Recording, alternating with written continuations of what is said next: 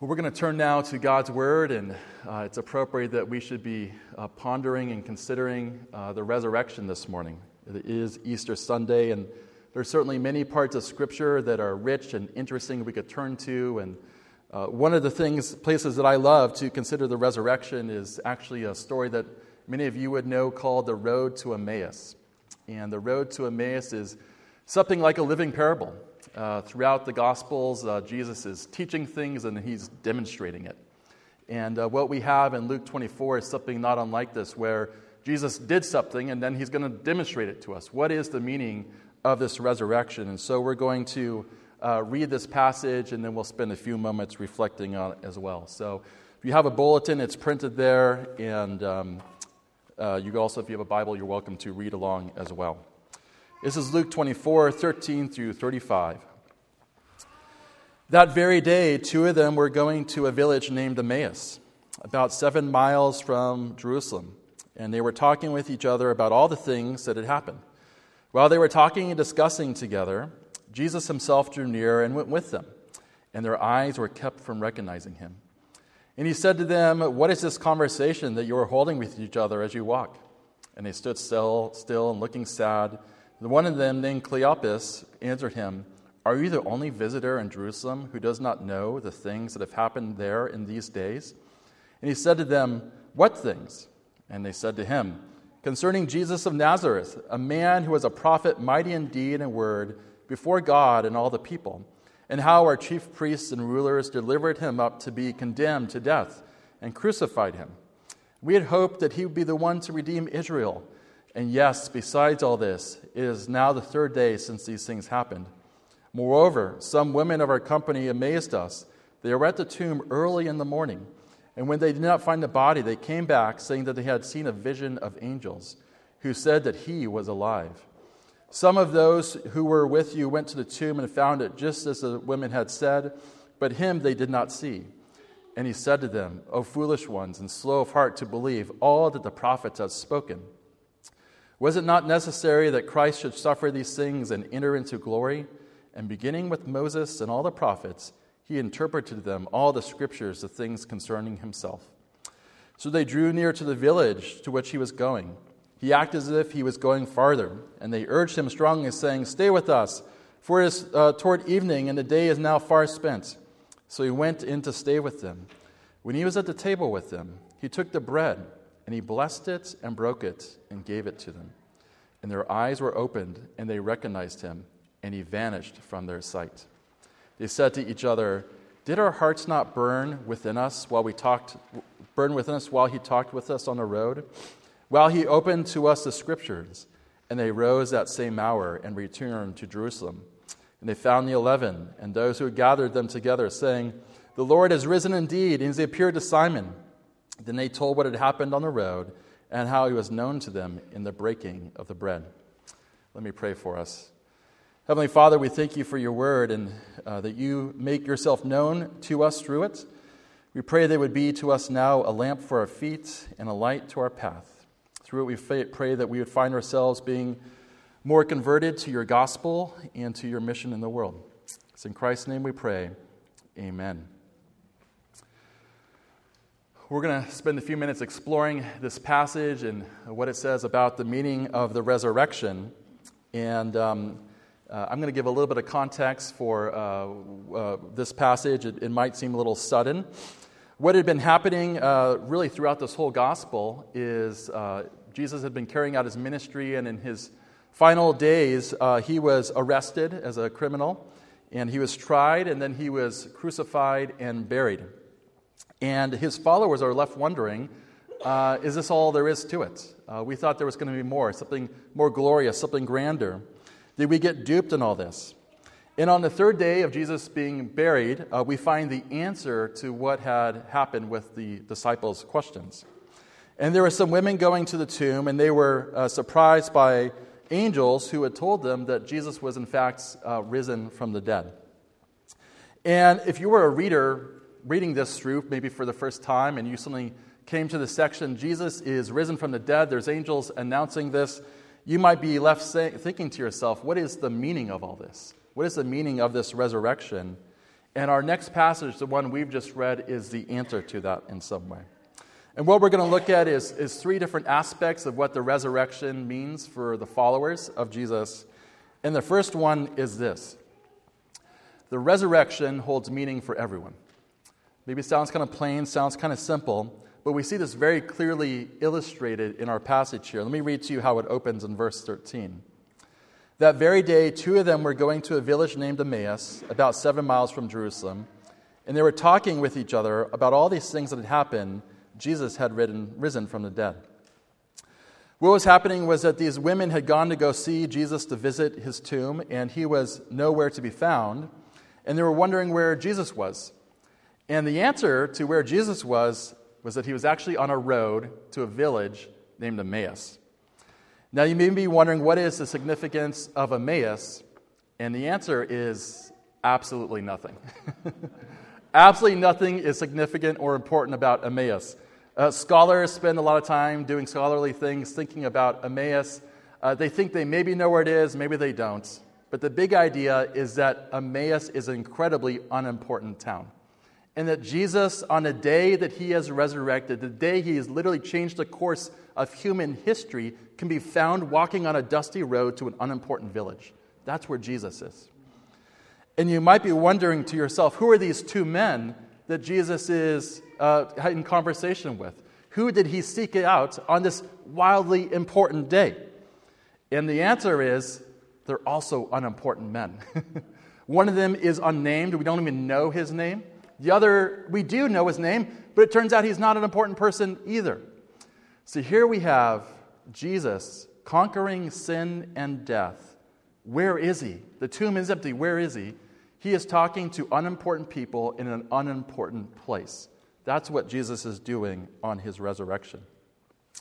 We find the same idea being carried out in just the previous passage with the two women that were visiting, or excuse me, three women that were visiting Jesus. Uh, they were the first ones to give the report about the resurrection to the disciples, to others. And this uh, piece may be kind of easily missed on us for 21st century uh, folks like us. Uh, women in the first century would have had a kind of more of a second class role. In fact, uh, in many cases, they were not allowed to offer testimony or reports in the modern in the court system. And what you have here is Jesus providentially selecting these women to offer the first report or the first testimony about what had just happened in human history and to his life.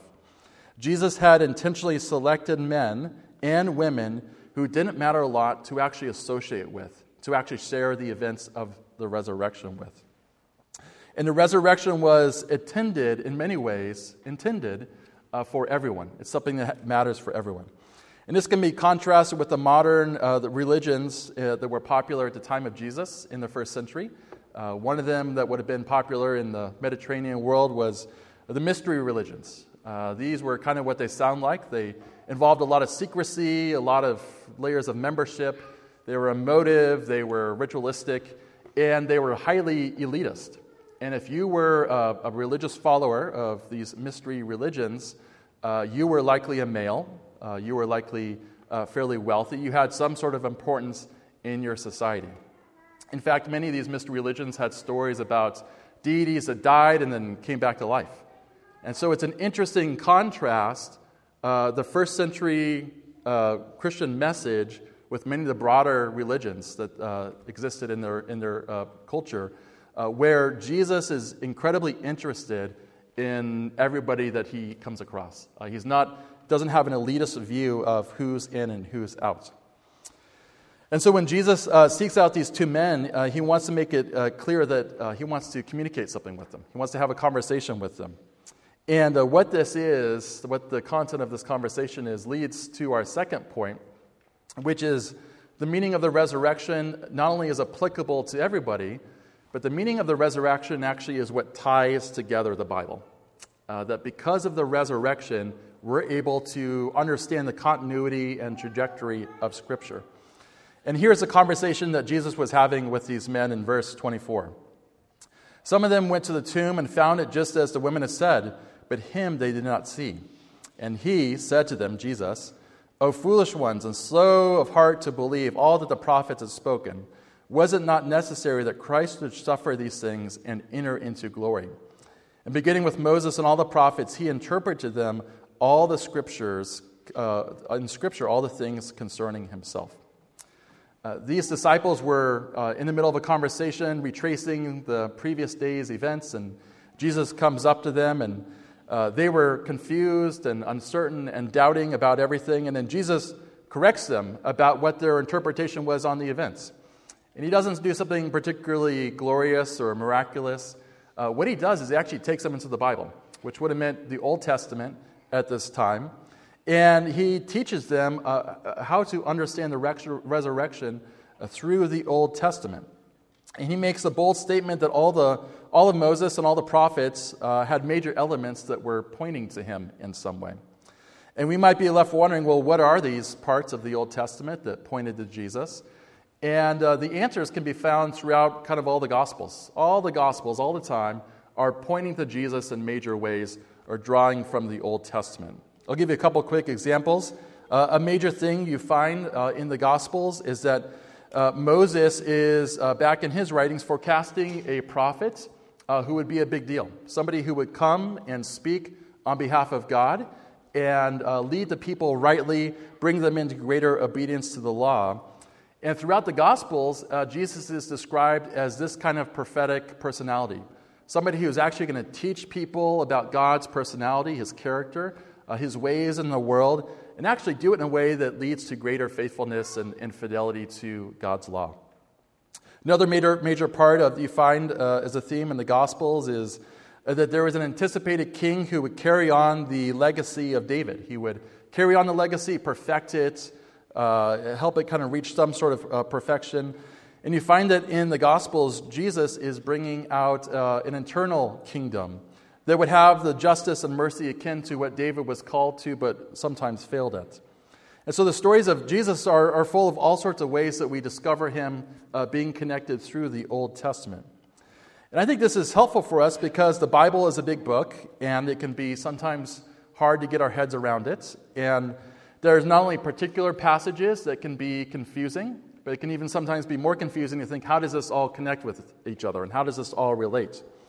And uh, what we're told through this passage is that Jesus, through the resurrection, gives meaning and continuity to uh, really the scriptures.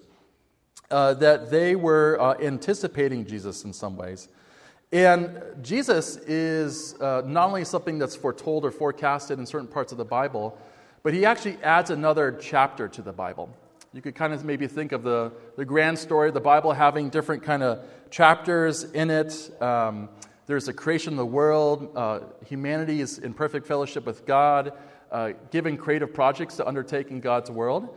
Uh, humanity falls short of this calling, and that God uh, selects a special people who are uh, kind of unimportant off the radar, like these men and like these uh, women and he gives them a special relationship with him, and then gives uh, Israel a task to actually bless the world. And Israel, for centuries, uh, really had a really acute sense of this burden, uh, but regularly failed at it and had a number of missteps in a lot of different ways. And after centuries of this, we're left kind of thinking is Israel going to get it right? Are they going to really uh, live out their calling and bring the hope and healing to the world that they were tasked with? And uh, what Jesus does is he actually comes in as another chapter to the story to answer that question. Uh, Jesus comes in as a representative of Israel, somebody who's going to restore the fortunes of Israel, uh, draw people into greater f- uh, faithfulness to God, and actually help people live out their calling to bring blessing to the world. And Jesus is the one, in, in many ways, who makes this story a happy story. Uh, when you watch a movie, you read a book, um, all sorts of tragedies and traumas can happen throughout uh, the entire story, but it's really the way that it ends that determines whether it's a happy story or not. And uh, Jesus is kind of really adding in the last chapter to the story to make this a happy story, to make all the sad things that uh, were all the tragedies uh, really have some type of meaning and redemption in them as well. And so, Jesus, I think when he was uh, talking with these disciples, he was probably you know, uh, talking about very specific passages in Scripture. But I think he was also probably really talking about how the resurrection is this kind of this last chapter, something that creates, that really connected with the hope and expectations that the disciples uh, so clearly had on the road to Emmaus. Sometimes in, in uh, some of the commentaries uh, really debate when did the disciples understand this? Did they understand it when he was on the road to Emmaus and uh, the meaning of the resurrection? Or did they understand this when they were in the breaking of the bread? And the answer is a little bit of both. Uh, when Jesus was opening up scripture to them, uh, it made a lot of sense that, uh, that the resurrection was the final chapter that they needed. But they didn't actually really realize Jesus was this person until the breaking of the bread. And so the resurrection is what uh, helps people understand the biblical story and their larger place in it. This leads to the last point uh, in our passage uh, that's revealed about the meaning of the resurrection, uh, and that is this that the resurrection brings us into relationship with Christ. And there's two different ways that we experience this. The first is that uh, this relationship with Christ is fostered through the hospitality of God. Let me read to you how Luke puts it in verse 30. When he was at the table with them, he took the bread and blessed and broke it and gave it to them. And their eyes were open and they recognized him, and he vanished from their sight. Uh, what was happening? These men had spent the entire day with Jesus and they were talking about the resurrection, talking about scripture, and uh, they didn't recognize who Jesus was. And um, they had uh, Jesus over for dinner uh, later on. And uh, our passage says that they, Jesus took bread, he blessed it, and he broke it. And this language is found elsewhere in the Gospels, and one of the places that it's used most previously was actually in the institution of the Lord's Supper. And uh, this is actually Lord's Supper kind of language. And so Jesus is taking a meal that he had literally just instituted days earlier and now enjoying it with uh, these, some of his followers. And what happens uh, when he does this is, of course, is they discover the identity of Jesus. And so here you have these followers of Jesus, his disciples. Uh, they're, um, they're enjoying this brand new meal with Jesus. They might have even been the first people to enjoy the Lord's Supper with Jesus since it was instituted, uh, which is really cool. These unimportant men enjoying the Lord's Supper for the first time. So, and uh, what, what was happening was that through this, they discovered who Jesus was not just in a factual way, but an experiential, relational way as well. And the Lord's uh, table is really about, in many ways, expressing the hospitality of God. In our culture, to eat with another person is to express relationship with people. If you have somebody over for a meal, as probably many of you are doing, or you're a participant that in some way this weekend or today even, uh, you're kind of pursuing some sort of relationship with them. We, this is sort of an, an intuitive idea, intuitive idea that to eat with people is to find relationship with them. And this would have been uh, more acute in the first century uh, when you had a meal with somebody, especially in, in a Jewish context. Uh, it was a, a, radically inclusive experience. It was a way of saying, hey, these are my people, and I'm with them, and I'm identifying with them. And when you had ritualistic meals as well, it became even more inclusive. It was really a, a way of saying, uh, these people have formal membership in the community that I'm a part of. And so, Jesus, by uh, eating this meal with them, was a way of saying, Hey, uh, you're part of my people, uh, this new, new people that I'm starting. It's a way that they were experiencing uh, God's hospitality. The other part of what relationship with God looks like through the resurrection is not only God extending his hospitality into the world, but it's offering people to an opportunity to have a relationship with God uh, where they can uh, develop new patterns and new ways of imitating him. And uh, this is what it says in verse 26 Was it not necessary that Christ should suffer these things and enter into glory? Uh, Jesus was in the middle of the conversation with these two men, and uh, they were recounting to him the events of the last few days, their expectations, their uh, unmet hopes. And what Jesus is telling them is, You don't really get it. You don't really get what my ministry was about. And he's saying that you think my ministry was about self promotion about me getting my own glory, and about me striving and trying to grasp after things that make me important and give me weight and that glorify me. And he actually says there is something much different going on. There's actually a pattern. And that pattern is a pattern of suffering and then glory. Uh, you need to suffer some, uh, there needs to be humility and unimportance, and then out of that comes glory. And uh, many commentaries agree that the, really this theme of suffering and glory is one of the main organizing themes of the Gospel of Luke. And one of the ways it's, it's most expressed is in Luke's understanding of what discipleship looks like. Luke has a lot to say about what it means to be a follower of Jesus, what it means to be a disciple of Jesus. And central to this is the idea that uh, we need to live a life that's patterned after how God lived his life. God uh, didn't seek his own glory, his own importance, uh, but he suffered, and through that, the Father glorified him through the resurrection.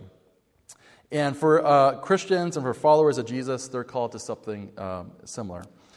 And when I was thinking about this, uh, you know, what this imitation looks like, I had the dumbest example ever come to my mind, and it was uh, my two dogs. and uh, we have an 11 year old dog, and we have a new puppy. And the 11 year old dog, uh, you know, she's, she's the queen bee. She knows what she's doing, what she wants. And um, the puppy is trying really, really hard to uh, please this 11 year old dog.